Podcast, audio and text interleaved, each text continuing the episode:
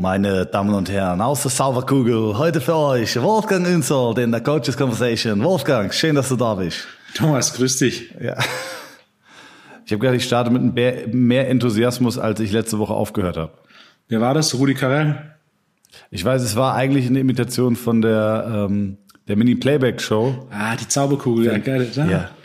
Die gibt's auch seit 30 Jahren nicht mehr. Ja, aus der Zauberkugel, Wolfgang, also Michael Jackson. Wolfgang, hast du einen Soundcheck gemacht? Habe ich nicht. Solltest du vielleicht tun, weil Asking for a Friend, wir telefonieren das erste Mal mit, ähm, mit Video und ich ja. sehe, dass du auf deinem roten Mikro noch die, diese, diese Sicherheitsfolie hast. Guck mal bitte nach links. Ah ja. Mikro. Wunderbar. ich habe ich hab ein zweites rote Mikro mit dem ich aufnehme. Ja. Das rote Mikro, das links von mir ist, ist aus. Ah. Ich habe rechts okay. ein rote Mikro, äh, mit dem ich aufnehme. Okay. Bist du dir deiner Soundqualität sicher? Ganz sicher. Okay. Ja, lustig, dass wir uns jetzt endlich mal in FaceTime sehen. Und ähm, wie gesagt, ich wollte mich nur entschuldigen für letzte Woche. Ich habe letzte Woche auf der Couch gelümmelt und war richtig fertig. Und deswegen habe ich mich diesmal für eine aufrechtere Sitzposition entschieden. Und ich glaube, das ziehe ich besser durch. Ich habe gerade noch einen Espresso getrunken. Ja, und strotz nur so vor Energie. Das hört sich gut an. Fangen wir doch erstmal an, Wolfgang. Wie geht's dir? Wie war Weihnachten? Wie war die Woche für dich? Was gibt's Neues? Super entspannt. Zu Hause gewesen, Weihnachtstag noch trainiert und dann erstmal drei Tage kein Training und äh, auf dem Sofa, Familie, Weihnachtsbaum, viel gelesen.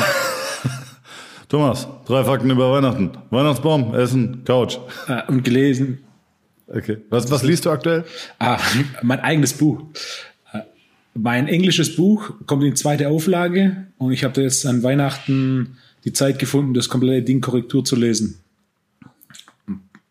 Das war das. Gibt es da keinen Lektor, der das macht?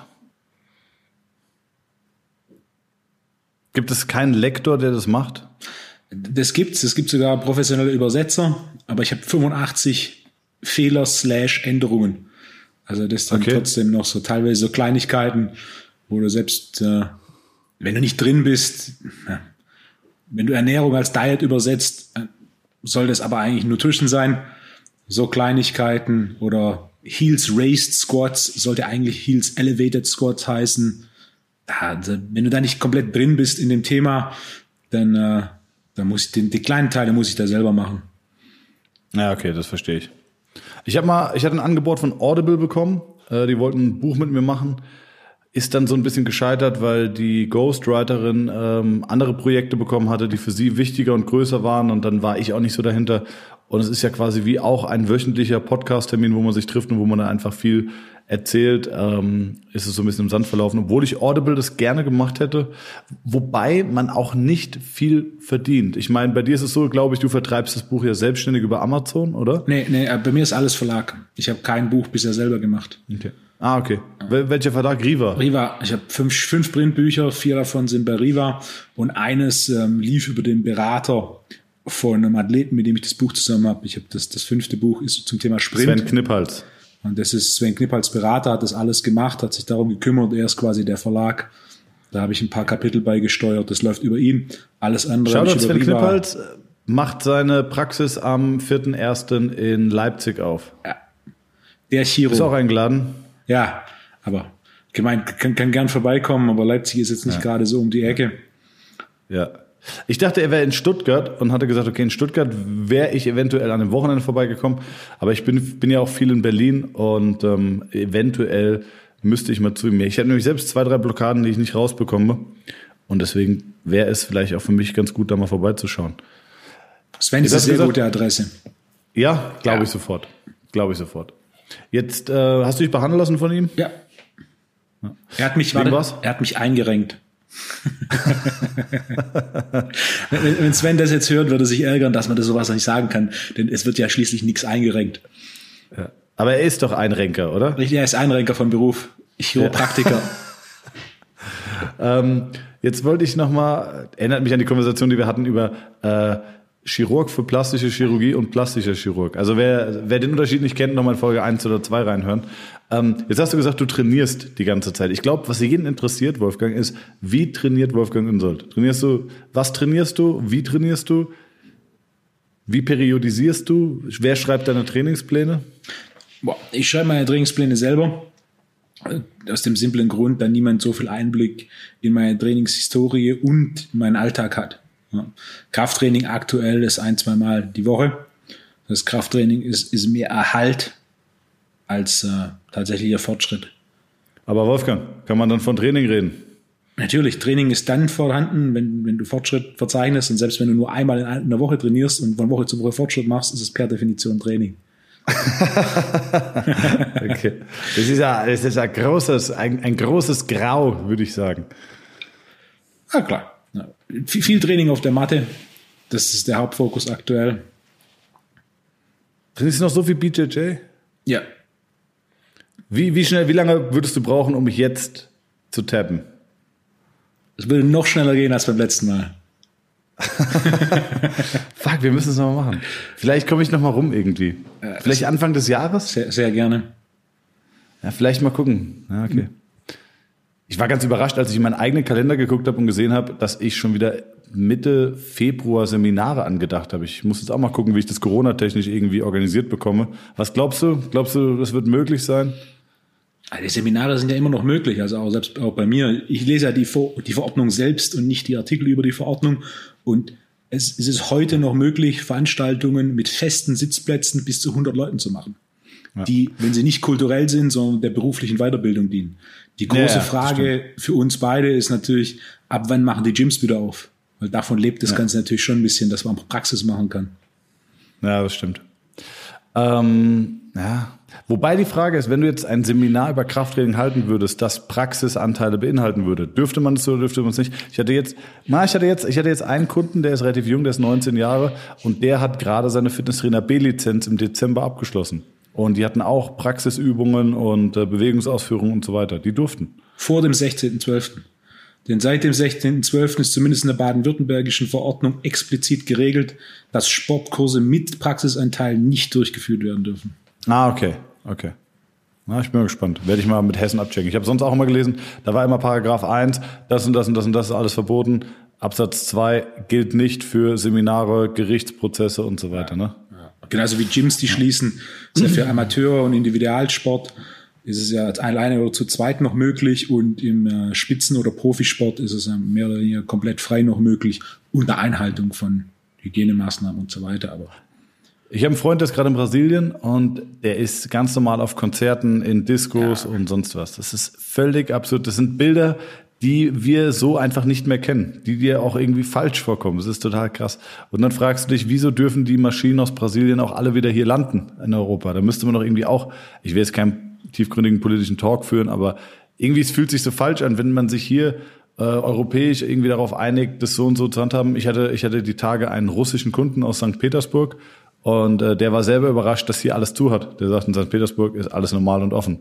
Und äh, das kann man sich gar nicht vorstellen, wenn wir irgendwie von einer weltweiten Pandemie ähm, reden oder ausgehen und dann aber hören, dass es wirklich einfach Länder gibt, wo gar nichts gemacht wird. Das ist krass, oder? Wir sind ja in, in unserer Natur relativ vorsichtig. Ein bisschen etwas mehr Vorsicht als Nachsicht. Na gut, was wollte ich sagen? Letzte Woche haben wir aufgehört so ein bisschen mit dem Thema Darmgesundheit ah. und Auswirkungen auf Statik. Erinnerst du dich noch? Wie kamen wir da drauf? Ich glaube, das war einfach so eine Eingabe von mir. Ich habe letzte Woche nachgearbeitet. Ich habe ein Online-Seminar, das am 1. Januar online geht, ähm, zum Thema Mikrobiom und Darm. Mhm, Beziehungsweise genau, stimmt. Mikrobiom und Bodycomp, also der Einfluss von Darmgesundheit auf Körperfettabbau und Muskelaufbau.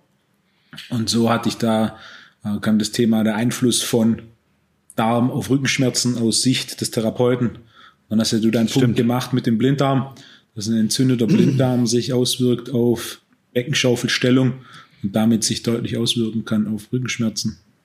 Ja, da habe ich, habe ich zwei Geschichten. Die eine Geschichte ist aus dem Rennradsport und ungefähr zwei Jahre alt, als ich einen Tour de France-Fahrer behandelt habe, der auf einmal Rückenschmerzen entwickelt hat beim Fahrradfahren. Und du musst dich ja fragen, Wie kann das sein? Er ist die Sitzposition gewöhnt. Also natürlich fragst du erstmal, hast du ein neues Fahrrad? Hast du eine neue Sitzposition? Hat man irgendwas an den Cleats verändert? Also Cleats sind diese Plastikplättchen, die unter den Rennradschuhen sind, ähm, die dadurch auch ein Stück weit ähm, den Druckpunkt der Schuhe aufs Pedal determiniert. Wurde da was verändert? Und da wurde überall nichts verändert. Und dann ist ja die Frage, wieso bekommt er Probleme. Rennradfahren ist ein Sport mit relativ wenig Impact. Die haben sehr hohe muskuläre Belastung, aber sehr wenig Impact aufs Skelett. Und dann ist die Frage, wie kommt es dazu, dass ein Rennradfahrer, der pretty much 30 Stunden die Woche auf dem Rad sitzt, ähm, Probleme bekommt? Und bei ihm war damals der Fall, der, dieser, der Rennradstall, ich nenne jetzt keinen Namen, hat den Sponsor für seine Nahrungsergänzungsprodukte geändert. Und die haben viele Gels benutzt, ne? die machen ja auch Kohlenhydratfahrten oder Fahrten ohne Kohlenhydrate und manchmal gelen sie auch. Und der hat die Gels nicht vertragen. Und einfache Kohlenhydrate ähm, entzünden den Blinddarm. Also dazu gehört zum Beispiel Maltodextrin im Bodybuilding, hatte ich glaube ich letzte Woche schon gesagt. Dazu gehören aber auch einfache Glukosemischungen. Und ähm, das hat dazu geführt, dass sich das zusammengezogen hat. Und der Körper ist immer bestrebt, gereizte oder entlastete Strukturen zu entlasten. Und Entlasten findet meistens durch Zusammenziehen statt. Also wenn du Bauchschmerzen hast, wirst du dich immer auf die Seite legen und die Beine ranziehen. Du legst dich intuitiv in Embryonalstellung. Niemand sagt dir, leg dich so hin, sondern du kommst selber auf die Idee, weil du viel ausprobierst. Niemand käme auf die Idee, sich über eine GHD Back Extension drüber zu legen, wenn er Bauchschmerzen hat. Und ähm, deswegen das passiert auch im Kleinen. Das heißt, wenn der Blinddarm gereizt ist, und ich rede jetzt nicht von einer klassischen Blinddarmentzündung, ähm, das ist auch mal gut. Dann sage ich so zum Beispiel zu jemandem, ah, der Blinddarm ist ein bisschen gereizt. Sagt er, kann gar nicht sein, den habe ich gar nicht mehr. und dann sagst du, doch. Also nee, wurde mir rausoperiert. Nee, Bro, ich bin mir sicher, du hast deinen Blinddarm noch, die wurde der Wurmfortsatz rausoperiert. Ähm, und dann zieht der sich zusammen, beziehungsweise das Gewebe da drum, drum herum und dadurch und wir reden, das muss ich immer dazu sagen, von Tendenzen, nicht von Zentimetern oder von, von Millimetern, sondern von der Tendenz, dass die Beckenschaufel nach vorne kippt. Und das verändert einmal den, den, normosiert, äh, den normotonisierten Muskel, also verändert ihn den Bereich Hypertonie oder Hypotonie, verändert die Statik, verändert die Koordination, verändert die Sitzposition und das hat einen riesen Impact. Es ist zwar nur äh, eine kleine Entzündung oder eine kleine Reizung, die aber dann statisch doch viel ausmachten. Vor allem, wir reden von Spitzensportlern, die wirklich Leistung an einer Leistungsgrenze bringen. Und wenn da nicht alles zusammenpasst, funktioniert das nicht mehr. Ja, der Körper ist, besteht aus ganz vielen Zahnrädern, die sauber ineinander greifen müssen, um Kraft zu erzeugen. Und wenn das nicht mehr gegeben ist, dann ähm, kommt er ins Stocken. Das ist die eine Geschichte. Und die andere Geschichte, wenn ich den Monolog jetzt einfach weiterführe, war von einem Bundesligaspieler, der eigentlich genau das Gleiche hatte die das von einem sehr bekannten Bundesliga-Verein. Die hatten auch Nahrungsergänzungsmittel umgestellt und ähm, der hatte Probleme und es wurde diagnostiziert. Hatten wir, glaube ich, aber auch schon, ne? Im Podcast. Ähm, wie heißt denn das? Äh, nicht, ich will immer Leistenhernie sagen oder oder Schambeinentzündung. Schambeinentzündung, genau. Das hatten wir auch und äh, diese Schambeinentzündung, die hat Probleme gemacht. Am Ende war es keine Schambeinentzündung. Das wird immer schnell diagnostiziert, um Druck vom Behandler zu nehmen. Und der hat am Ende wirklich sogar auch eine Kieferschiefstellung. Das kommt aus einem überordneten Ziel und zwar möchte der Körper die Augenlinie immer horizontalisieren habe ich in meinen Seminaren, die ich halte, auch geile, geile Bilder. Ich habe ein geiles Bild von einer jungen Patientin, die schon lange bei mir ist, die eine, eine, aufgrund einer massiven Skoliose hat sie einen Fixateur eingesetzt bekommen, der die Wirbelsäule aufrichten soll. Und du siehst, die Wirbelsäule macht so eine S-Form von hinten betrachtet. Ähm, was auch geil ist, wenn du die untere Lendenwirbelsäule die, äh, oder wenn du die Lendenwirbelsäule, die untere Brustwirbelsäule, die obere Brustwirbelsäule und die Halswirbelsäule, wenn du die in Verlängerung weiterziehst, siehst du, dass du exakt immer den gleichen Winkel hast. Das heißt, der Körper ist genial, was das Anpassen auf so statische Probleme und das Ausrichten nach der Schwerkraft angeht, ist genial. Und dann siehst du, dass die Halswirbelsäule ziemlich schief kommt, aber der Kopf kerzengerade. Du siehst Brackets bei ihr von der festen Zahnspange und du kannst eine kerzengerade Linie ziehen, die völlig horizontal ist. Also der Körper ist immer bestrebt, die Augenlinie zu horizontalisieren. Und jetzt wieder zurück zum Fußballer wenn der Probleme im Becken und im Lendenwirbelbereich hat und die Augenlinie droht, nicht mehr gerade zu stehen, dann ist das letzte große Gelenk, was er irgendwie noch ähm, kompensatorisch aktivieren kann, das Kiefergelenk. Und dann wird er das Kiefergelenk irgendwie benutzen, um die Augenlinie positiv zu beeinflussen. Und darum war der Kiefer auch schief. Und dann ist aber die Frage, wenn man sich jetzt den Kiefer anguckt, ne, das ist ja sehr, sehr neu moderne Therapieform, dass man sagt, man guckt sich nur die Füße an, oder man guckt sich auch den Kiefer an. Das ist ja auch schön, dass man das macht, aber die Frage ist, ist das jetzt der Anfang der Funktionskette oder Dysfunktionskette oder ist es das Ende? In dem Fall war es das Ende. Und wir haben wirklich nur mehr oder weniger lokal gearbeitet und das hat aber dann den, den großen Ausschlag gegeben. Cool. Hast du das als Post zusammengefasst und in der Physiotherapie Deutschland Facebook-Gruppe gepostet? Nein, das traue ich mich nicht. Ich traue mich gar nicht mehr, da irgendwas rein zu posten, Wolfgang. Selbst mit Nachweisen? Ja, selbst mit Nachweisen. Wie ich ja schon mal, mein, mein größter Punkt in der Physiogruppe Deutschland ist ja, es gibt keine einzige Technik, auf die sich die Physiotherapie in Deutschland einigen kann. Wir könnten nicht mal sagen, Massage führt zu einer Erwärmung der Haut. Nicht mal auf, auf diesen Fakt würde sich die Therapie einigen können, weil dann kämen Leute, die sagen würden, nee, das stimmt nicht, das ist einfach nur, ich weiß nicht. Es gibt, das ist ja das Verrückte, es gibt keine einzige Technik. Und du bist ja eigentlich ein Praktiker und das mag ich sehr an dir. Du sagst ja, produziere Ergebnisse. Wenn du 100 Leute hast, die Schmerzen haben und 80 haben danach keine Schmerzen, dann hast du 80 Prozent Erfolgsquote. Das äh, lässt, lässt die Physiotherapie Deutschland aber nicht zu. Leider. Das funktioniert nicht. Ja. Am Ende vom Wahnsinn. Tag, da sind wir uns auch beide einig, beide einig, dass äh, die Ergebnisse das sind, was in Einzelfällen dafür sorgt, dass ein Physiotherapeut äh, die bekannte Erfolgsquote hat und dementsprechend auch Zulauf bekommt. Wenn wir so Beispiele Definitiv. nehmen wie vor, vorletzte Mal haben wir so Mohammed Khalifa ähm, unterhalten, der für eine Behandlung 500 Euro nimmt. Wenn wir jetzt einfach mal den wirtschaftlichen Faktor als einen Indikator für, für Erfolg nehmen, dann ist natürlich das, äh, ne? Gibt, kennst du einen Physiotherapeuten, der pro Stunde mehr nimmt in Deutschland? Ich kenne einen, der 500 Euro nimmt. Aber nicht mehr? Nicht mehr, nee. Ich kenne einen, ähm, der hat 350 genommen die ganze Zeit äh, ist um die 50, wollte dann weniger machen und hat dann gesagt, okay, ich mache 500. Das wird die Spreu vom Weizen noch weiter trennen. Nicht passiert. Das sind ja. genauso viele wie vorher. er verdient aber jetzt 500 Euro die Stunde. Ja. In dem Segment macht das prozentual nicht mehr so einen großen Unterschied, aber es ist ein guter Punkt, ne? Ja.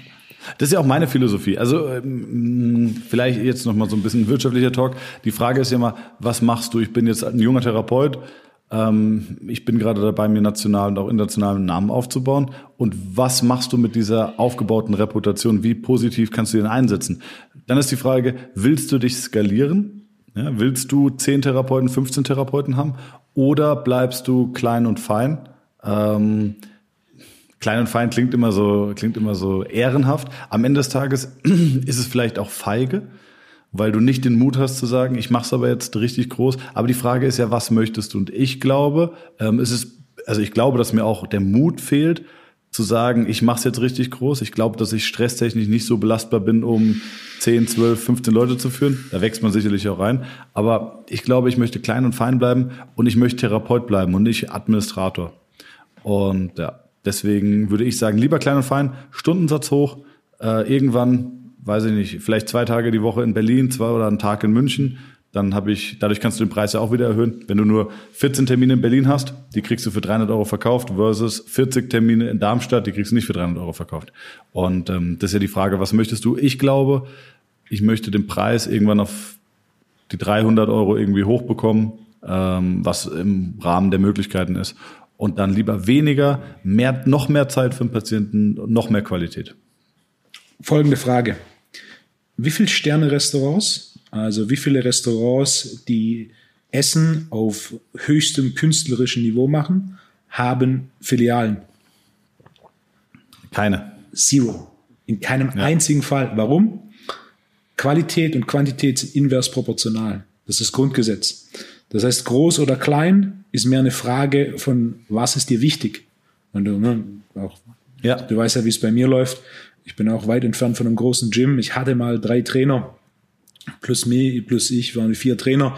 Aber mittlerweile sind wieder deutlich reduziert. Es ist eine Frage, wie wichtig ist die Qualität? Und eine Frage, wie wichtig ist Flexibilität und so weiter. Das ich sehe es nicht mal groß als Mut zur, zur Größe, sondern ganz genauso andersrum sehen. Du hast den Mut, klein zu bleiben. Weil gerade in Anfangszeiten, ja. du machst was Neues auf, du willst dann mehr und mehr und mehr. Da gibt's ja ich kenne eine Physiotherapiepraxis mit 27 Physiotherapeuten, die meines Wissens nach die größte in Deutschland ist. Da bist du jetzt Nein, das kann, kann nicht sein. Kann nicht sein. Weiß ich, weil in Mainz gibt es jemanden, der hat locker über 40. Okay, dann ist es die zweitgrößte. Ja. Ich habe bis jetzt rumgefragt und niemand wusste eine, die mehr als 27 hat. Deswegen habe ich gesagt, meines Wissens nach die größte Deutschlands. Okay, okay. 27 ist viel.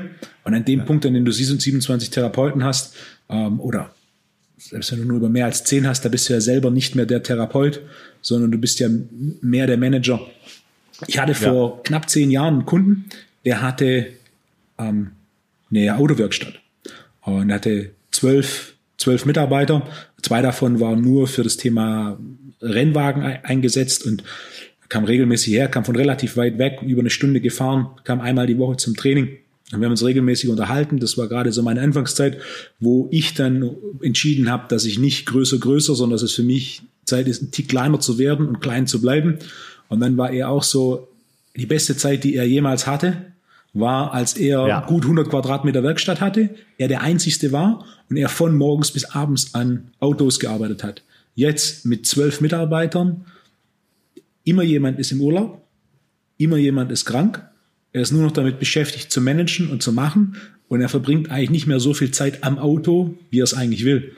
Und das, das ist auch der Punkt, den, den, den du hast und den ich habe, den, den Zeit mit dem Kunden, den Zeit im Gym oder an, an der liege, ist wichtiger als jetzt zehn Physiotherapeuten und dann hast du am Ende vom Tag eine Managerposition, wo du im Endeffekt Mitarbeiter managst, wo du Kunden managst. Das Ganze wird so groß, was nicht grundsätzlich schlecht ist, was aber eine Frage von persönlicher Präferenz ist. Wenn du ja.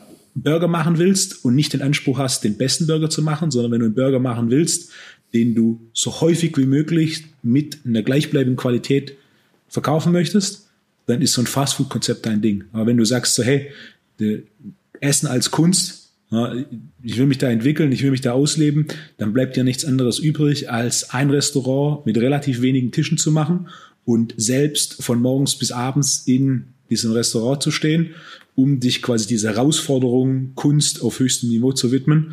Und exakt gleich ist es in allen anderen Branchen. Ja. Definitiv. Ich habe einen Kunden, also 100 Prozent, was du sagst. Ich habe ein, ich habe so viele Beispiele. Ich habe einen Personal Trainer, der hatte fünf Personal Trainer angestellt. Ähm, der hat auch gesagt, die beste Zeit war, als ich es alleine gemacht habe. Als eine Stunde, weiß nicht, 100 Euro für mich bedeutet haben, fertig. Ich habe Gärtner, der sechs Angestellte hat gesagt, der eine ist immer bekifft, einer hat immer seinen Führerschein verloren, dann funktioniert das nicht mit den Zügen. Horror. Ich habe einen Dachdecker, der hat, äh, ich glaube, zu seiner Topzeit irgendwie elf Leute gehabt. Jetzt sind es nur noch fünf und er sagt, das ist jetzt schon besser. Ich sehe es ganz genauso. Und ich, ich habe viele Negativbeispiele, die mir zeigen, ja, dass es keinen Sinn macht. Also für mich, für das, was ich ja. haben möchte. Und die Qualität kriege ich niemals hin. Ich bin absoluter Qualitätsmensch. Mir geht es zu 100 Prozent darum, die beste Qualität zu liefern. Wenn ich, wenn ich morgen im Lotto gewinnen würde, würde ich, glaube ich, ein Jahr durch die Welt reisen und würde mir von China bis äh, Südamerika alle Behandlungsmethoden und alles Mögliche versuchen anzueignen. Also mir geht es immer darum, noch besser zu werden. Du hast immer Probleme, die du nicht gelöst bekommst. Du kommst immer wieder vor die gleiche Frage, wo du, wo du therapeutisch an deine Grenzen kommst. Du denkst dir, aber irgendwas müsste ich ja machen können, um es positiv zu beeinflussen. Wieso weiß ich das noch nicht? Also, und, und das ist ja eigentlich auch das Schöne an dem Beruf, es ist never ending. Du wirst den Körper niemals vollständig durchdringen. Ähm, ab einem gewissen, ab einer gewissen Anzahl an, an, an Jahren am Patienten kommst du auch um das Psychische oder um das, um das äh, Soziale nicht mehr darum. Du musst den Menschen auch in seinem sozialen Kontext verstehen. Du hast Leute, die fliegen in Urlaub und sagen, ey Wolfgang, Wahnsinn, ich war im Urlaub, die haben im Hotel die besten Betten gehabt. Ich habe mir zum Bett bestellt, die besten Betten. Denkst du so, nee, Bro, du hast keine Rückenschmerzen gehabt, weil du zwei Wochen im Urlaub warst. Das hat nichts mit dem Bett zu tun. Ähm, und, und das ist jetzt nur so ein plakatives Beispiel, aber du musst den Menschen in seinem sozialen Kontext verstehen, um qualitativ hochwertige Therapie zu leisten. Ja. Das gleiche Beispiel mit Körperfett ist ja oftmals so, ich gehe in Urlaub, esse, was ich nicht essen soll und mein Körperfett geht hoch. Wie oft, vor allem in der Anfangszeit, hatte ich Kunden hier, oh, ich war jetzt Urlaub oder am besten noch, ich war aber auf, auf so einer Kreuzfahrt mit, mit, hier mit, mit, mit Buffet dreimal am Tag und ich habe ich hab zugenommen, ich habe zugenommen. Und ich war dann so, habe mir das schon angeguckt, ohne dass ich gemessen habe, gesagt, ich bin mir nicht ganz sicher, mess so, Muskelmasse zwei Kilo hoch, Körperfett zwei Prozent runter. Und ich so, hä, wie bitte? Ich habe jeden Tag Pommes gegessen. Ja, deine Ernährung war vielleicht nicht optimal, aber komplett alles andere, das drumherum, deine Arbeit, dein Stresslevel ist komplett runter. Das heißt, ja, die Ernährung war nicht optimal, aber dein Lifestyle war um ein Vielfaches besser als das, was du hier machst. Ich merke es bei mir auch. Jedes Mal, wenn ich im Urlaub bin, habe ich das Gefühl, wow, ich nehme richtig ab. Ich bin in Portugal, in Lagos. Äh, Habe ich dir, haben wir auch schon mal drüber geredet, ja. ne? Habe ich dir mal erzählt, dass ich Conor McGregor, der trainiert in diesem Shinobi-Gym, ja. äh, dass ich ihn um drei Wochen verpasst habe. Fuck. Ich hätte den Sau gerne gesehen, weil ich hätte ihn gerne behandelt. Ähm, das wäre geil gewesen. Äh, hast du die Doku von Conor McGregor gesehen? Es war auch ein lustiges Sparringsvideo gewesen. Ja, das stimmt. Also du, du rollst auch mit dem dann dort. Ja. Die trainieren in diesen Gruppen. Es ist halt so ein kleines Gym, da kommen halt kaum aus, Leute von außerhalb und äh, wenn du dann dabei bist, dann kannst du halt mittrainieren. Ähm, der Conor trainiert da auch mit Kindern, da ist halt sein, sein Coach, der bringt auch ein paar Sparringpartner mit, aber du trainierst da, könntest mit ihm mittrainieren. Muss man in Lagos, Shinobi Gym, mega. Was mit und ähm, da gibt's eine Doku, da ist die Therapeutin von Conor McGregor, da bereitet er sich, glaube ich, auf den großen Kampf vor gegen, wie heißt der nochmal, als er zwei Titel halten wollte, der große Diaz. Nee, oder Nate Diaz? Das war, das war kein Titelkampf. Ah, okay. War es da, aber es war nicht die, die Doku mit der Therapeutin, die die Freundin von Arnold Schwarzenegger ist, Doch, mit seinem Kreuzband. Genau, genau, genau. Und da dachte ich so, okay, nice. Die hat erstmal Arnold Schwarzenegger behandelt und danach Conor McGregor. Also das ist, ich meine, ich betreue auch Profis und Celebrities, aber das fand ich schon mal nicht schlecht. Und äh, ja, so hätte ich gerne Conor betreut. Wie kam ich jetzt drauf? Ähm, genau, immer wenn ich in Portugal bin, und dann mache ich so eine Woche so ein bisschen für mich Detox, gutes, gute Ernährung, äh, einfach Sport, bisschen Sonne auftanken im Februar. Und da geht mein Körperfett so brutal runter innerhalb von drei, vier Tagen. Und ich esse auch nur Scheiße. Ähm, nee, das stimmt nicht. Ich esse eigentlich ganz gut. Ja. Und auch jetzt merke ich gerade über die Weihnachtszeit, jetzt, jetzt esse ich nur Scheiße und trinke auch Wein und alles Mögliche. Und mein Körperfett ist brutal unten. Ich sehe wieder aus wie eine Eins, weil mein Stresslevel runtergegangen ist. Was hast du für einen Körperfettanteil, Wolfgang? Oh, Kaliberst du dich selber? Nee, Wie kriegst du die Hautfalte an dir selber, selber am Arsch selber messen, selber messen funktioniert nicht. Nicht? Was ist die schwierigste Falte? Arsch. Also die Hälfte der Falten kannst du selber nicht messen. Weil du brauchst ja eine Hand, um die Falte zu halten und die andere Hand, ah. um den Kaliber zu halten. Das heißt, sowas wie Trizeps, Rücken, hinterer Oberschenkel funktioniert nicht. Und selbst Rippe, Brust, Hüfte funktioniert nicht. Evelyn? Na, das wäre ein zu großer Aufwand. Am Ende vom Tag, du musst, du musst messen, was du verbessern willst. Ähm, Training schreibe ich auf. Da steigere ich mich jedes Mal. Äh, Rollen ist auch, ein, da messe ich so quasi intern etwas, ist nicht ganz so einfach zu messen, da halt so variantenreicher. Das ist die, das ist die du, Lösung. Du bist einfach die Frage um den Körperfettanteil, bist du übersprungen, ja. Wolfgang. Ja, ich, meine Antwort war, dass ich ihn nicht gemessen habe. Okay. Soll ich den mal messen? Hast, kannst du messen? Äh, das ist Modul 4 noch nicht besucht bei mir. Ich wollte es besuchen, aber es ist mir einfach ein bisschen zu teuer, muss ich sagen.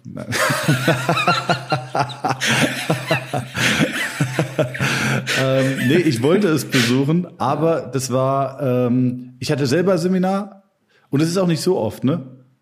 Zweimal im Jahr machst du das. Zweimal im Jahr auf Deutsch, einmal im Jahr auf Englisch. Das im November, das du eigentlich besuchen wolltest, ah, das ist verschoben worden weil durch den Praxisanteil ging das nicht. Ja. Ich würde es, ich würde es besuchen. Dann schreib gerne E-Mail und melde dich an. Ja, mache ich, mache ich. Ähm, ich finde auch, das beste Geld, das man investieren kann, ist wirklich in eigene Seminare und Fortbildung. 100 Prozent. Habe ich noch nie bereut.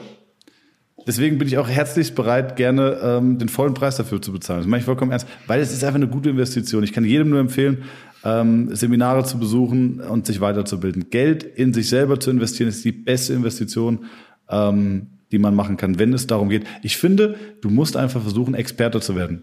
So, kurzer Funfact, letztens war das Hessen-Fernsehen bei mir, hatte ich doch erzählt, ne? Ja.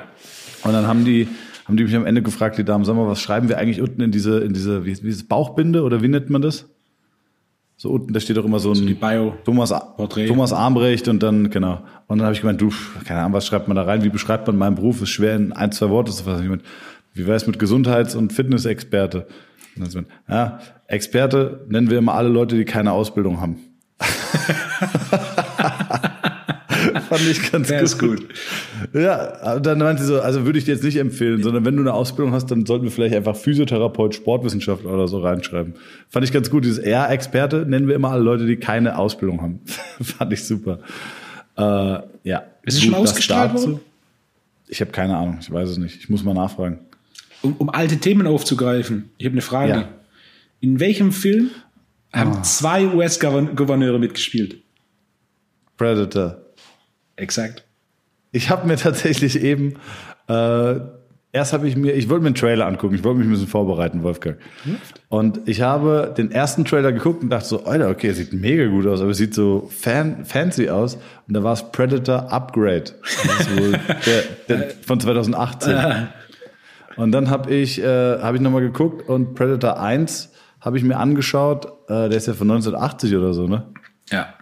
ja. Und da kämpfen die irgendwie im Urwald gegen so ein Vieh, was, äh, was die so nacheinander wegmetzelt. Also es, es war, fand ich schwierig. Ah, das ist, da kannst ja nicht rangehen mit äh, Ja, mit aber es ist schwierig, ich bin halt du, versaut technisch. Ich bin halt technisch versaut heute. Aber das ist, das ist eine Frage von Nostalgie. Das ist ja auch nicht, du steigst ja auch nicht in ein altes Auto ein, so Mercedes 500 SEC, Baujahr 1984 und sagst dann, ja, aber, sorry, wie connecte ich hier mein Handy? Wo ist der? wie, mache ich hier Bluetooth an? Ne? Ja.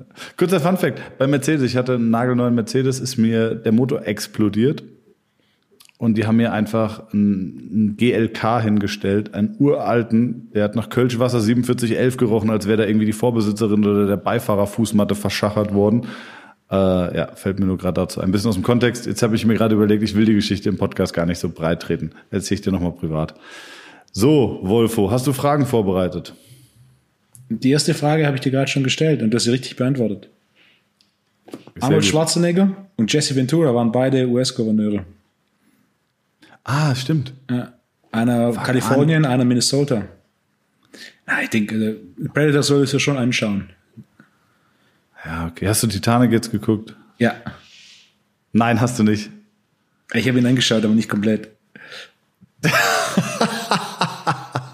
du musst präziser werden mit deinen Fragen.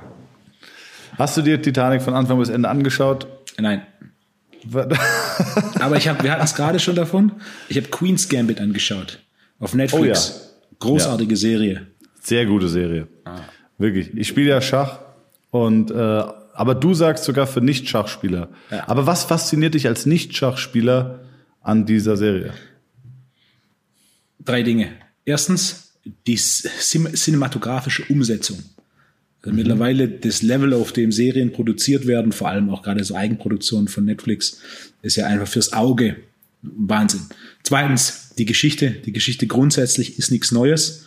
So quasi so der, etwa die Einzelperson, die in, widrigen Umständen aufwächst und dann durch Arbeitsethik und Obsession zu Erfolg geführt wird. Das gibt's in Dutzenden verschiedenen Formen, aber noch nie in diesem Schachkontext. Ja. Kennst du jemanden, der mit Fachabi 3.7 auf einmal ein national bekannter Therapeut wurde? Und, und äh, Schach spielt. Ja, und Schach spielt, ja.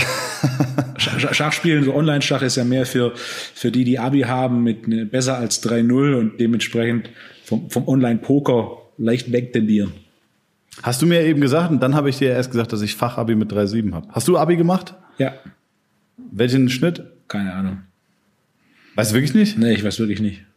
Okay, find es mal raus bitte bis nächste Woche. Würde mich mal interessieren. Muss ich meine Eltern fragen, ich, wo, mein, wo meine Zeugnisse sind. Ich glaube, dass du, du bist ein Dreierkandidat. Selten da. Clever, aber selten da. Unbeliebt bei den Lehrern, glaube ich. Ich glaube, du warst nicht beliebt bei den Lehrern. Ja. Ja. Ich habe es ich hab's in einem Jahr mal geschafft, den verhaltenen Mitarbeiter jeweils eine 4 zu bekommen.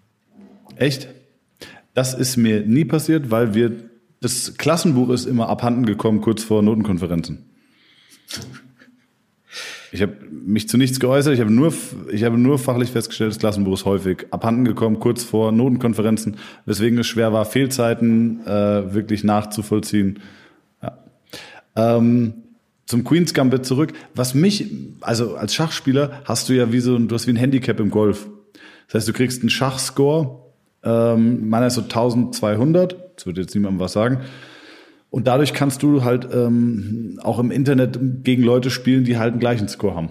Und dadurch ist so dieses, dieses Level ziemlich gleich. Und was ich ganz spannend fand, war, dass ähm, in, der, in der einer der ersten Folgen, wo sie an ihrem ersten Turnier teilnimmt, dass sie gewinnt, ähm, da haben Leute, oder da haben sie gesagt so, ähm, ja, du kannst hier nicht spielen. Hier spielen Leute, die, äh, die haben einen Score von 1600. So, und das fand ich ganz krass, weil ich dachte so, okay, es ist äh, irgendwie eine kleine Meisterschaft.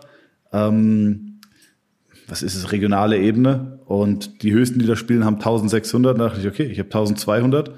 Ist nicht so weit weg. Klar, prozentual schon, aber da habe ich schon, das fand ich ganz geil. Also, und deswegen hat mich. Staatsmeisterschaft. Gibt es bei uns sowas?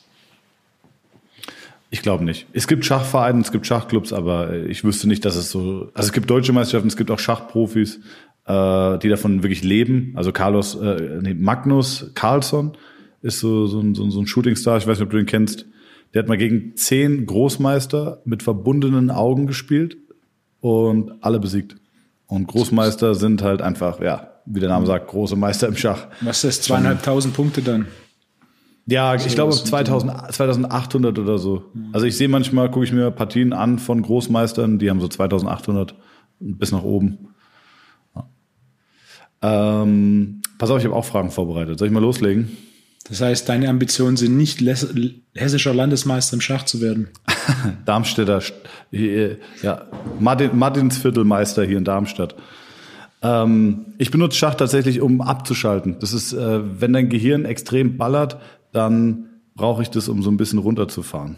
Wenn wir schon über das Anheben von Schachfiguren sprechen, ich habe noch eine interessante Frage. Wie viel Prozent der Griffkraft hängt vom kleinen Finger ab? Sag nochmal, gerade wie, viel Prozent, wie viel Prozent der Griffkraft? Hängen vom kleinen Finger ab. Wie viel Prozent der Griffkraft? Äh, pass auf, würde ich sagen 20 Prozent. Das wäre die logische Antwort, da du fünf Finger hast. Aber es sind knapp 50 Prozent. Ah, okay. Ich wollte sogar mehr sagen. Ich wollte sogar mehr sagen. Ich habe falsch gerechnet. Ich hätte 40 gesagt, weil der Kleinfinger. Ah, nee, doch nicht. Stimmt nicht. Sorry. Meine Logik hätte gar keinen Sinn gemacht. Krass, 50 Prozent. Ja, und wenn du kleiner Finger und Ringfinger rausnimmst, hast du bis zu 70 Prozent Drop in Griffkraft. Also ja logischerweise nicht die aktive Kraft des kleinen Fingers, sondern die Synergie der Handmuskulatur wird mhm. zwar um, um knapp 50 Prozent reduziert, wenn du nicht den kleinen Finger verwendest und wird um teilweise 70 Prozent reduziert, wenn du nur drei Finger verwendest und nicht den Ringfinger und den kleinen Finger verwendest. Kann auch jeder mal ausprobieren, einfach mal die Hand schließen, ohne den kleinen Finger mitzunehmen und dann aktiv die Hand schließen, ohne kleinen und Ringfinger mitzunehmen. Boah, das, krass. Allein was die Griffkraft anmacht, ist ein Riesenunterschied. Hab krass, ich ich finde schon, ich finde schon ohne, also ich finde eine Faust machen ist krass. Ja eine Faust ohne kleinen Finger ja. machen, merkst du schon, da fehlt massiv Power. Und wenn du den Ringfinger rausnimmst, ist ja nicht, also, okay, geile Sache. Mach das wirklich mal gerade. Finde ich super spannend. Ähm, ich weiß es von Klavierspielern, die sich häufig, der Ringfinger hängt ja auch mit dem Mittelfinger zusammen. Ja. Und ähm, dass sich Klavierspieler versucht haben, diese Sehne durchzutrennen für mehr Flexibilität, weil es gibt Stücke, die kannst du nur spielen mit einer hohen Flexibilität im Ringfinger. Und das äh, haben sich einige Klavierspieler versucht, diese Sehne abzunehmen, haben dabei die völlige Kontrolle auch über den Ringfinger verloren. Konnten dann nicht mehr so gut, äh, gut Klavier spielen.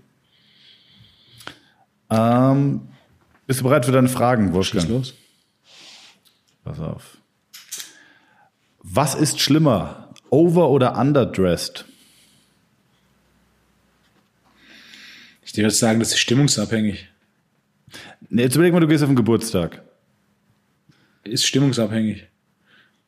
Massiv Wieso? overdressed zu sein, fände ich in der entsprechenden Stimmung sehr unterhaltsam. Ja. Massiv, un massiv underdressed zu sein, äh, ist natürlich dann auch eine gewisse Frage von Attitude. Ja. Stell dir vor, du bist so, du bist so, äh, warte mal. Stell dir vor, du bist ähm, auf eine Silvesterparty eingeladen und du denkst ja, oh, es ist ja Silvester, ich ziehe jetzt mal einen Anzug an. So wird ja, wird ja ein feierlicher Anlass sein und keiner hat einen Anzug an. Das ist schon unangenehm. Oder stell dir vor, Silvester und du denkst dir, ich verbring's mit meinen Kumpels und ähm, ich komme einfach im, äh, ich komme einfach ja in einer normalen Jogginghose und alle kommen im Anzug. Beides fände ich super lustig. Ja, okay. Im Rahmen des Kontexts. Überleg mal, du bist bei einer Party und du bist der Einzige mit Anzug. Ey. Das, da hast du direkt mal die Opening Line, egal mit wem du dich unterhältst. Wolfgang, ich bin zwei Meter, vier, ich habe immer eine Opening Line. das ist ein gutes Argument. Ja. Okay, nächste Frage. Ich habe auch wieder zwei fachliche Fragen. Ähm, was ist deine Standard-Dönerbestellung? Ich habe keine Ahnung, wann ich das letzte Mal Döner bestellt habe. Das habe ich mir nämlich fast gedacht, dass du seit 100 Jahren kein Döner gegessen hast. Ewig nicht mehr. Ich würde vermuten, den letzten, den ich gegessen habe, ist Jufka, Stuttgart, bei Kebab, Marienstraße, vor, keine Ahnung, fünf Jahren. Aber wie würdest du den bestellen? Was, was kommt drauf, was kommt nicht drauf? Ah. Mit allem. Und scharf. Mit allem und scharf. Okay. Okay, das war nicht so lustig, wie ich es mir gedacht habe. Nee. Aber ich habe eine lustige Geschichte zu Kebab in, ähm, ja. in Stuttgart und äh, jeder, der ein bisschen Ahnung hat äh, von der schwäbischen Mentalität, wird sich darüber freuen. Kebab war der erste Dönerladen in Stuttgart vor einigen Jahrzehnten. Und ähm, der Vermieter des Gebäudes hat gesagt, ah komm, machen wir nur sechs Monate Mietvertrag und dann schauen wir mal, wie das läuft. Hm? Und dann am Ende dieser sechs Monate ist er zwei Wochen lang vor diesem Dönerladen gesessen und hat Strichlisten geführt, wie viel Döner die verkaufen. Und hat dann einfach gesagt, wir können jetzt gerne einen längeren Mietvertrag machen, aber hat gesehen, das läuft richtig gut und hat dann äh, einfach die Miete verdoppelt. Krass. Aber das machen ja auch Finanzämter. Äh, Dönerpapierchen zählen, das, davon habe ich auch schon gehört. Aber das ist, das war, ich glaube, 80er Jahre gewesen. Ich ja. hatte meine Kundin, die haben auch einen, einen relativ erfolgreichen Dönerladen hier in Stuttgart und die hat mir das erzählt, dass sie die ersten waren und dass da quasi der schwäbische Vermieter ganz spitzfindig war. Hat sich trotzdem rentiert. Den Dönerladen gibt's immer noch. Und der besticht durch Qualität. Wir haben hier in Stuttgart okay. auch den, den besten Döner Deutschlands. Dass ich da gelesen, dass ich da gegessen habe, ist schon deutlich länger her, denn da musst du immer eine Dreiviertelstunde bis Stunde Wartezeit mitbringen. Das ist so ein bisschen wie dieser Gemüsekebab in Berlin. Das ist aber, glaube ich, auch eher so ein, also ist wirklich gut, habe ich auch gegessen, aber ist eher ein Touri-Ding. Äh, stehst du auch 30, 40 Minuten an. Okay, nee, der in Stuttgart ist nicht mal Touri, das ist außerhalb der Stadt, da kannst du nicht mal parken. Das ist ein Wohngebiet, gleich, gleichen Stadtteil, in dem ich wohne. Das aber, aber das ist zum Beispiel auch wieder spannend, der Transfer auf die Physiotherapie oder generell auf Studios. Meine Praxis ist außerhalb von Darmstadt. Du fährst sechs, sieben Minuten. Ähm, und da haben mir am Anfang ganz viele gesagt, oh, du kannst doch keine Praxis außerhalb von Darmstadt machen.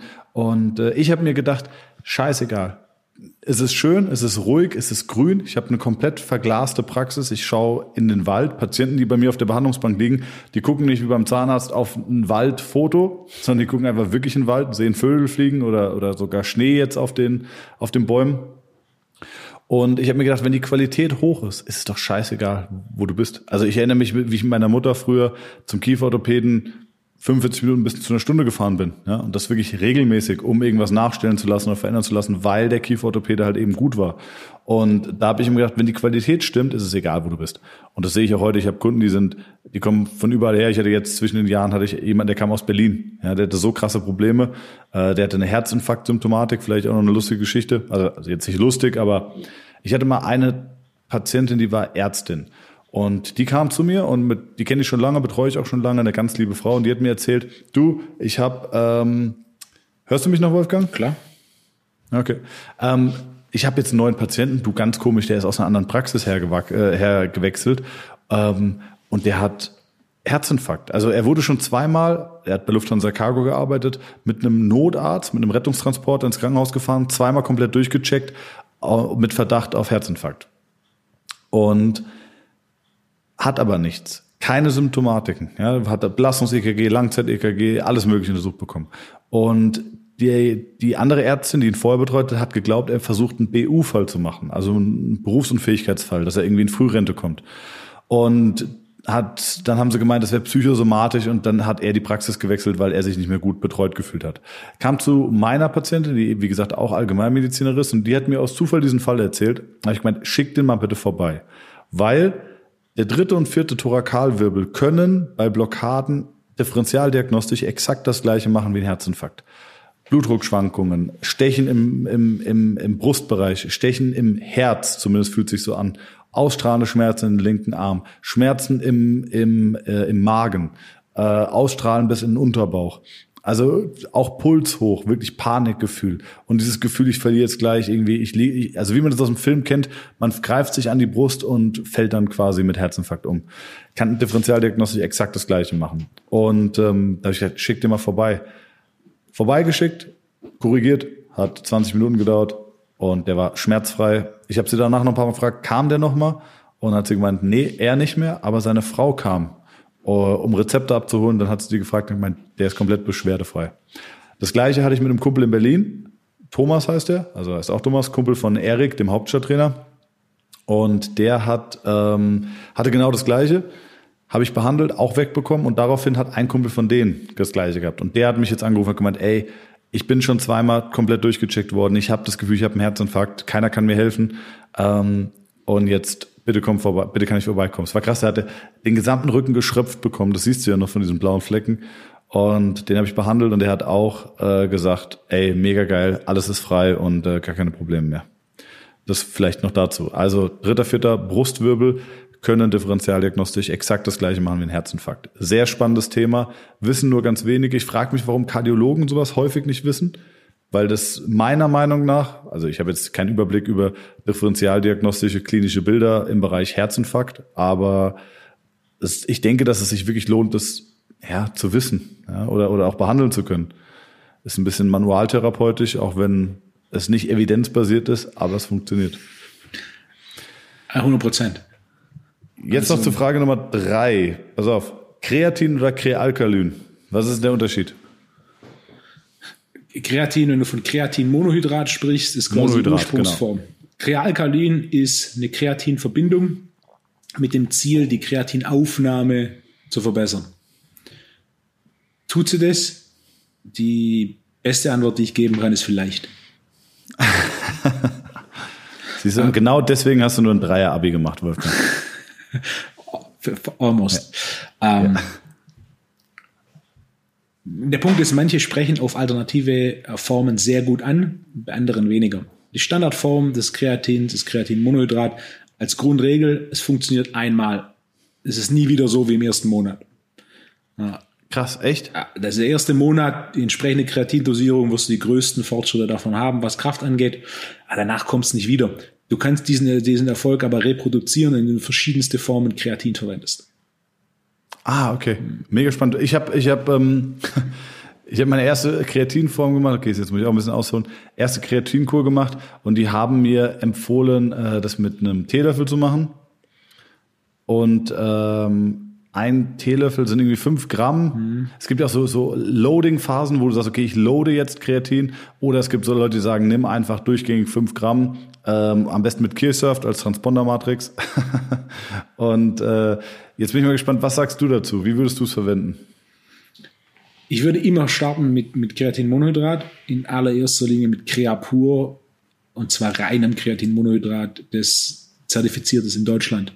Alles, was nicht Creapur ist, ist mit hoher Wahrscheinlichkeit in China hergestellt. Mit dem Problem, dass du Verunreinigungen hast von bis zu drei Prozent. Das ist da 97 Prozent Kreatin im Worst Case und, und, und drei Prozent Dinge, die da nicht drin sein sollten, wie zum Beispiel Schwermetalle. Krass. Ja. Und, äh, Vor allem Kreatin ist ja ein relativ günstiges Supplement. Also warum spart man da? Das ist eine Frage, die du fast zu allem stellen kannst. Na gut, ich, ich finde, es gibt ja, ja, also ich bin auch so, ich war, guck mal, ich war auch Student ohne viel Geld. Ja, ich habe äh, abends Omelette mit, äh, also ich weiß nicht arm, aber ich habe Omelette mit äh, Paprika gegessen, weil es günstig ist und schnell geht. Äh, ich habe mir zweimal die Woche einen Döner gegönnt und ansonsten echt oft einfach auch Nudeln und Pesto und äh, und trotzdem war mir klar, dass ich nicht an Dingen spare, die ich in meinen Körper stecke.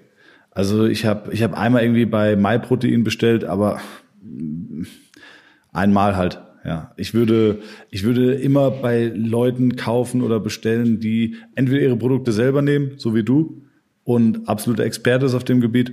Aber ich würde, das ist ja nicht viel Geld, was du sparst, weißt du? Deswegen äh, würde ich da nicht versuchen zu verzichten. Hörst du mich noch? Siehst du mich noch, Wolfgang? Ich höre dich noch. Okay. Ah, hoffentlich schaffen wir es ohne Verbindungsfehler heute.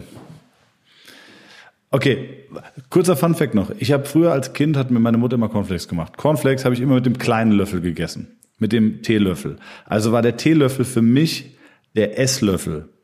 Verstehst du? Weil ich ja damit gegessen habe. Ja. Das, das ist so ein Ding, das habe ich mein Leben lang nicht mehr gecheckt. Also bis heute, jetzt weiß ich's. Dann habe ich angefangen, mich mit Kreatin auseinanderzusetzen und da hieß es ähm, einen Teelöffel. Weil das Kleine für mich der Esslöffel war, war für mich das Große der Teelöffel. Also, und natürlich hat man auch gehäuft. Man wollte ja nicht nur einen kleinen Täter, sondern als junger Kerl. Also habe ich einen gehäuften Esslöffel Kreatin pur in den Mund mit Kirschsaft runtergespült und wollte dann zum Training. Ich habe immer drei bis fünf Minuten, nachdem ich es eingenommen habe, die schlimmsten Magenkrämpfe meines Lebens bekommen mit brutalem Durchfall. Und dann habe ich auch in Foren nachgelesen, wie das so ist. Wenn du nach etwas googelst, findest du jemanden, der das auch schon hatte. Und dann gemeint, ja, das ist am Anfang normal, der Körper verträgt es nicht, der Magen und so, musst du durch. Und ich habe das fünfmal gemacht und dann habe ich gesagt, fuck, geht nicht. Ey. Ich konnte fast nicht trainieren, mir ging es so schlecht, dass ich gesagt habe, egal welche positiven Benefits dieses Kreatin haben soll, ich kann das nicht nehmen. Bis ich irgendwann gecheckt habe, fuck, Esslöffel, Teelöffel. Esslöffel, Teelöffel und mit Sicherheit auch die Qualität. Denn ja. von, von hochwertigem äh, Kreatin kannst du relativ große Mengen nehmen, ohne dass du diese, diese Magenkrämpfe bekommst. Hast du mal eine Kreatinkur gemacht? Kreatinkur. Ich habe regelmäßig Kreatin verwendet. Ja, ich verwende es immer noch gelegentlich. In deinen also Shake regelmäßig? In, äh, im, im Aminos, Aminos Elektrolyte plus Kreatin während dem Training. Quasi so, so als Erhalt. Das Thema Kreatin ist ja nicht nur eine Frage von Krafttraining, sondern im Endeffekt die, die Idee von Kreatin ist ja der, die Menge an Zellenergie zu steigern, beziehungsweise das Recycling von Zellenergie zu erhöhen. Das teilweise wird es auch gerade in Nordamerika schon so im Anti-Aging-Bereich quasi Kreatin zur Steigerung von Energie im hohen Alter empfohlen. Ich habe Kunden, die äh, sind Ärzte und wenn ihre Eltern operiert wurden, haben die mit denen Testosteronkuren gemacht. Ich kenne auch so ein paar Fälle. Klingt aber erstmal, klingt erstmal gar nicht ja. so dumm, oder? Nein, nein, nein, es ist eine gute Lösung und ist auch relativ weit verbreitet. Zwar nicht in, in der Öffentlichkeit, aber in, genau, in, diesem fachspezifischen Bereich ist es sehr, sehr weit verbreitet. Warum machen die das? Relativ simpel. Da geht es ja nicht um, um Muskelaufbau oder sonstiges, sondern es geht darum, Muskel zu erhalten ohne Training und das ist ziemlich gut untersucht. Also da gibt es teilweise sogar Untersuchungen, wo verschiedenen Probandengruppen verschiedene Mengen an Testosteron exogen zugeführt wurden und du ganz klar gesehen hast, dass ohne jegliches Krafttraining ja. die Muskelmasse ab gewissen Dosen sogar nach oben geht, ohne dass dann Reiz von außen kommt. Richtig. Du löst einfach die Testosteronmenge im Körper und dementsprechend auch die Proteinsynthese und so geht Muskelmasse hoch. Und ein großes Problem mit OPs ist ja der Verlust von Muskelmasse. Das heißt, wenn jetzt da ein, ein Arzt seine Vater oder seine Mutter Testosteron verabreicht, geht es in allererster Linie um, um, Optimierung der Regeneration, Erhalt der Muskelmasse. Nicht, dass der Vater jetzt einen größeren Oberarm bekommt oder äh, die, ja. die Mutter schwere Einkaufstüten tragen kann. Ja. Ich erinnere mich aber auch an die Studie. Ich weiß, da gab es irgendwie, äh, also die, an die ich mich erinnere, das war aus meinem Sportwissenschaftsstudium, drei Gruppen. Ich glaube, es war irgendwie Bankdrücken ähm, oder Oberkörpertraining. Und die eine Gruppe hat trainiert, die andere Gruppe hat nicht trainiert und äh, irgendwie Testosteron äh, bekommen. Und die andere Gruppe hat trainiert und Testosteron bekommen. Und die Gruppe, die beides bekommen hat, ist explodiert. Und die Gruppe, die nicht trainiert hat und Testosteron genommen hat, hat krassere Fortschritte gemacht als die Gruppe, die nur getrainiert hat. Das war sehr, sehr krass. Es gibt eine Studie, die sagt, wenn du eine, also durch, durch, oder korrigier mich, wenn ich falsch liege, durch Anabolika oder Testosteron Nutzung oder Anwendung erhöhst du die Anzahl der Muskelfasern, was normalerweise nicht möglich ist. Was aber auch bedeutet, das ist ja irreversibel. Das heißt, wenn ich heute eine Testosteronkur mache und damit quasi dope und das dann ausschleife und dann ein Jahr lang clean bin, dann wieder in den Profisport zurückkehre, profitiere ich immer noch von dieser Kur. Ich habe zwar nicht mehr diese maximalen Peaks, aber ich habe trotzdem eine strukturelle Adaption an diesen, an diese Kur gehabt. Das heißt, es ist ja eigentlich ein, ein nachhaltiger Doping-Effekt. Ja, also diese Vervielfachung von Muskelzellen, Hyperplasie, man weiß mittlerweile, dass es das gibt. Es ist noch nicht ganz klar wissenschaftlich belegt, woher dieser Effekt kommt. Was jedoch belegt ist, dass äh, unter anderem anabole Steroide die Satellitenzellenaktivität steigern für etwa sieben Jahre. Das heißt, nach Krass. entsprechender Zufuhr hast du noch, Satellitenzellen sind quasi Babymuskelzellen, hast du noch ein gesteigertes Potenzial für Kraft- und Muskelaufbau äh, für sieben Jahre danach. Krass. Also, es gab mal, ja. es gab mal eine Untersuchung, die hieß äh, The Gold Medal Dilemma. Schon mal gehört? Nee. Musst du mal googeln. Ich weiß nicht, ich habe es damals gegoogelt, habe es aber auch nicht mehr gefunden. Aber das hieß The Gold Medal Dilemma und zwar hat man Olympioniken befragt, ob sie äh, Dopingmissbrauch hm. oder ob sie Doping nehmen würden, Diese wenn man ihnen eine Goldmedaille garantiert, ohne dass sie auffliegen, dass sie gedopt haben. ähm, aber nach sechs Jahren sterben würden. Mhm. Und ich glaube, 70 Prozent haben gesagt, ja. ja. Ja, Krass. Ne? Es gibt ein paar von diesen Umfragen auch so, du kriegst eine Goldmedaille, lebst dafür aber zehn Jahre weniger, würdest ja. du es machen und auch ein extrem hoher Prozentsatz hat mit Ja geantwortet. Ja. Damals äh, gab es diesen, diesen südamerikanischen, oh, sollen wir über Doping reden? Das ist aber eine eigene Folge eigentlich, ne? Das ist, das ist eine komplett eigene Folge, denn das können wir relativ weit, weit ausweiten. Ja. Das ist eine, also Doping ist wirklich eine meiner, meiner leidenschaftlichen Themen. Nicht, weil ich das selber mache, aber weil es so spannend ist. Egal, ob es im Rennradsport ist, im Fußball, äh, wobei im Fußball wird ja eigentlich nicht gedopt. Ähm, und also ist ein Riesenthema in der Öffentlichkeit, definitiv fehlrepräsentiert und vor allem im Breitensport massiv überschätzt. Und trotz der, Nachweise über die tatsächlich mangelnde Effektivität ist immer noch dieser Mythos da, quasi der Überathlet, der chemisch enhanced ist. Aber Hast du mal, ähm, wie heißt das denn nochmal, die Doku? Icarus. Netflix. Icarus, sehr gut. Hast du gesehen? Ein, eines der schönsten Punkte bei Icarus, die komplett untergehen in dieser Narrative ist, es geht ja darum, dass dieser Amateur-Radfahrer so Durchschnitt wurde, ist. Wurde nicht besser.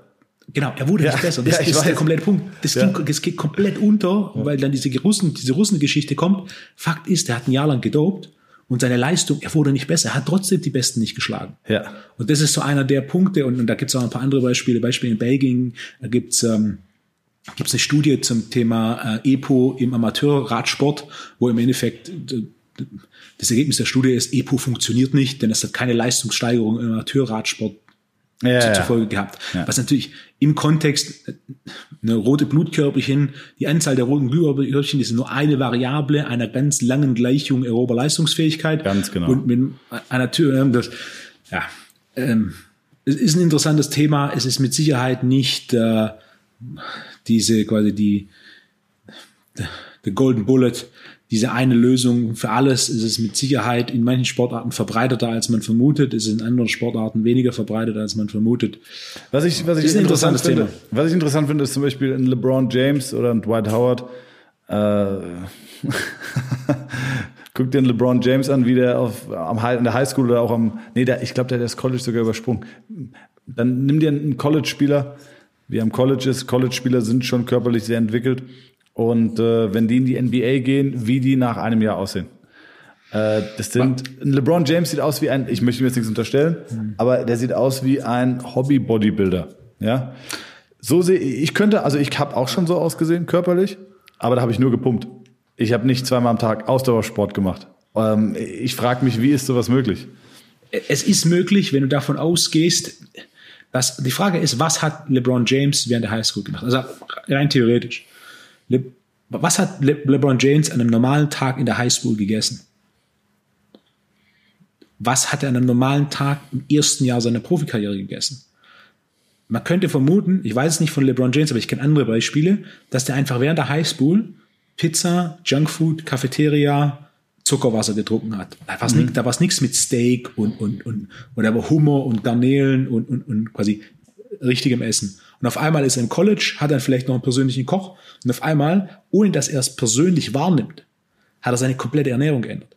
Ich kenne Jerry Grant, ist der Neffe von Horace Grant. Horace Grant ja. war jetzt auch in hm, Last End. Jerry Grant, ich habe hab persönlich zwei Wochen lang beobachtet, wie er trainiert. Äh, und eine Sache, die mich ein bisschen verwundert hat, ist, wie viel, wie viel Gatorade er trinkt. es gab in dem Weight Room so einen Gatorade-Spender. Ja, und Jerry kam mit einem Gallone und hat dreimal am Tag diese Gallone aufgefüllt. Er hat quasi, eine Gallone sind vier Liter, das heißt, er hat zwölf Liter Gatorade am Tag vernichtet.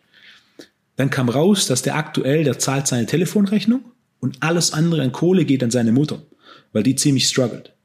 Das heißt, er hat einfach keine Kohle, um zu essen, aber er kriegt im Basketball-Weight-Room umsonst Gatorade. Und anstatt zu essen, hat er einfach zwölf Liter Zuckerwasser am Tag getrunken. Und zwar so Gatorade, dass du mit Wasser und Pulver anmischst und das in so einem Spender drin ist, wo yeah. unten ne, so, so, so eine kleine Turbine drin ist, die dafür sorgt, dass das Pulver sich nicht absetzt. Der gute Mann hatte sechs Prozent Körperfett.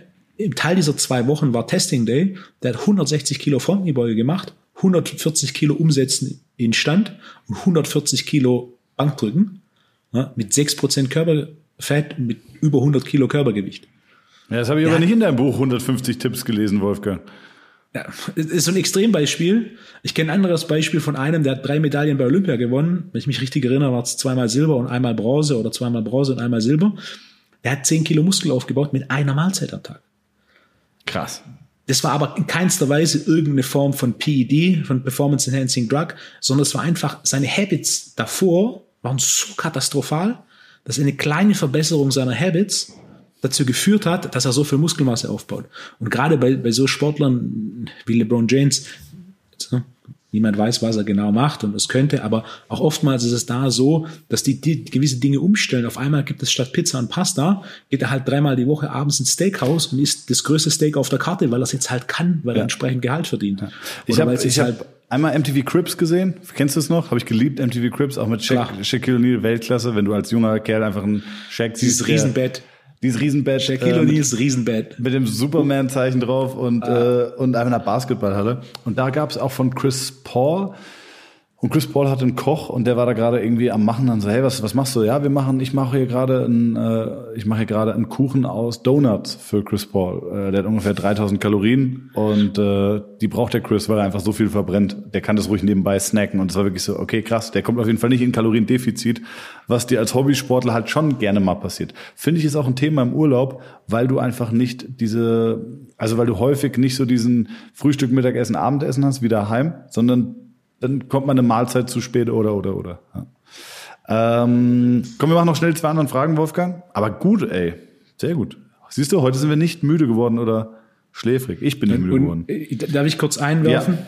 Eigentlich die, die Aufgabe der heutigen Folge war ja das Thema Kalorien zu besprechen. Ja. Wird ein Running Gag, ne? Das war keine Absicht, genau. Das ist dann auf jeden Fall ähm, die, die nächste, die nächste Folge. Sicherlich. Äh, Sicherlich nach, nach unserer kleinen Pause ähm, zum Thema Kalorien. Und dann können wir definitiv auch eine, eine kleine Folge zum Thema Doping. PEDs machen. Ja. Ähm, die letzten zwei Fragen. Was sagst du deinem Friseur, Wolfgang? Meinst du, was ich mir selbst sage? Ja. Rasierst du dir selber die Haare? Ich rasiere mir selber die Haare. Okay. Wann warst du das Einzige, wenn ich zum Friseur gehe, ist, wenn ich länger unterwegs bin. Wenn ich länger als zehn Tage unterwegs bin, dann gehe ich zwischendrin einmal zum Friseur, weil ich dann auch immer ganz amüsant finde.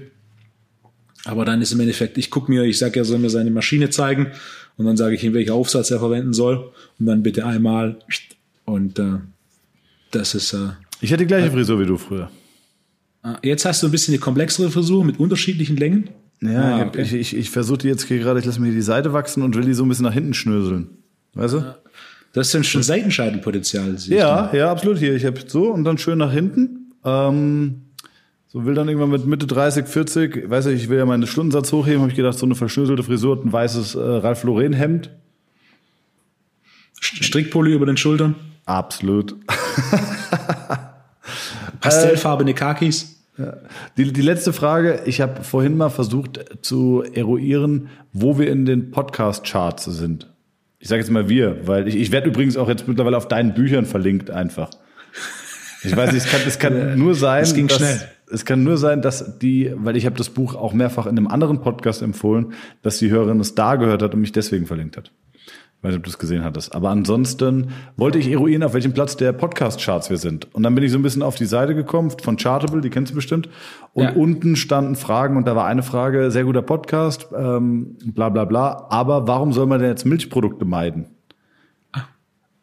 Ich erinnere mich, die Frage habe ich auch gelesen, aber nie, den, nie die Zeit gefunden, einen Monolog zu dem Thema zu machen. Aber einer der Gründe dafür, dass wir diesen Talk haben, ist ja gerade das, um solche, so einen Zeitaufwand zu sparen. Ähm, Milchprodukte ist eine der häufigsten Nahrungsmittelunverträglichkeiten und Nahrungsmittelallergene.